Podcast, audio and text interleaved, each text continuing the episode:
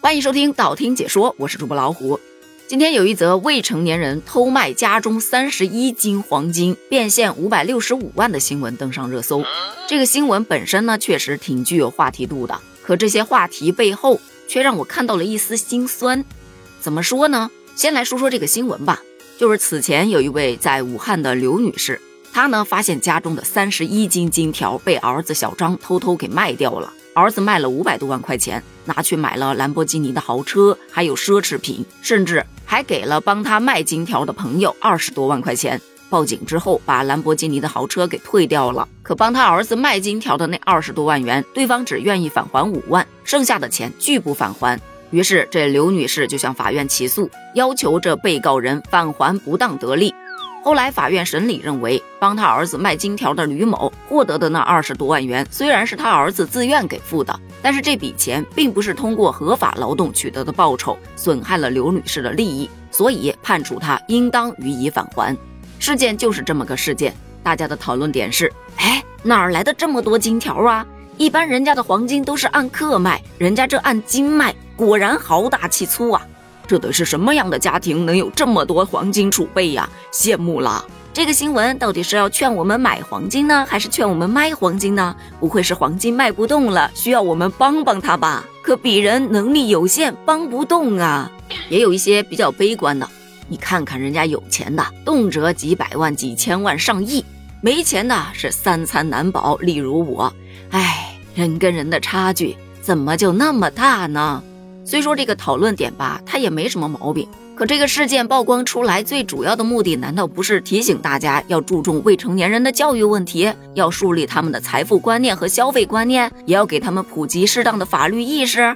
要知道，未成年人犯罪行为的背后，往往都是存在着复杂的原因和深层次的问题的。家庭教育是塑造孩子价值观和行为准则的重要环境因素。我们那时候是说，小时偷针，长大偷金。可这个案例当中还没长大呢，就开始偷金了。再不加强一下家庭教育，这以后可就不敢想了。但大家全然不觉得这是多大个事儿，注意力全都放在黄金上。而且再结合着最近几天的热搜来看，真的可以发现，大家对于那种一夜致富啊、豪赌啊这样的故事，这专注度啊总是会更高一些。比方说，亿万富豪寻回自己儿子的那个事件，沸沸腾腾的在网上讨论了好几天。讨论的点都是在，哎，这富豪要怎么样弥补儿子，要带儿子去买车，有多少套房等着他继承等等的，这让很多小伙伴的观点变成了啊，我不会也是捡来的吧？我等着我的富豪爹来找我。哎，我爸妈什么时候才能告诉我真相？我其实是捡来的，那个人为什么不是我？等等的这些观点，虽说可能是调侃啊，但有另外一位富翁提出悬赏千万寻找自己的儿子的事件公布之后。这位富翁一夜之间收获了巨大的网络关注，手机电话、网络信息接连不断。每天一起床，他都能看到八九个人叫他爸爸，还有人直接打电话就喊爹的。可要想想，就算是玩梗，也要有个度吧。人家是真的在找儿子，就不说指望着大众伸出援助之手，但能不能不要捣乱呢？而富豪寻回儿子的那个事件，也不能一切向前看吧？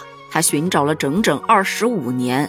这条寻子之路漫长而又艰辛，但他最终成功的找回了自己的儿子，给那些依然在漫漫寻子路上的人，无疑是一种巨大的鼓舞，也给那些失去信心和希望的人以力量和勇气，同时也在提醒大家要对人贩子啊加以警惕，尽量的外出要看好自己的孩子，不要让悲剧发生。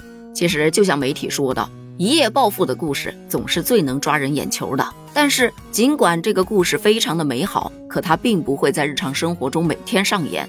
天上掉馅饼似的泼天的富贵，对于一个理智健全的普通人来说，梦可以做，但还是要回归现实的。